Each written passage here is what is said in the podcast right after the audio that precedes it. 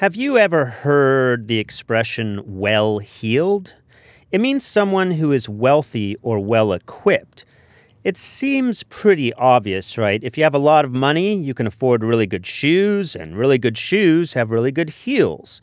The expression is early American slang dating back to at least 1817, but it didn't always exclusively refer to shoe wear. Back in the Victorian era, or as I like to call it, the American poker era, well heeled meant a wide variety of things. Someone who is well armed with a good revolver could be referred to as well heeled, as could a poker player who had a very good hand. There's even a reference to fighting game cocks that wore steel claws being referred to as well heeled in an Iowa newspaper in 1866. Let's bring this word back. Today, if you see anyone sporting something very expensive or is in some way well equipped with some excellent device, accessory, or contraption, say to your friends, that person seems well heeled. That's it for today.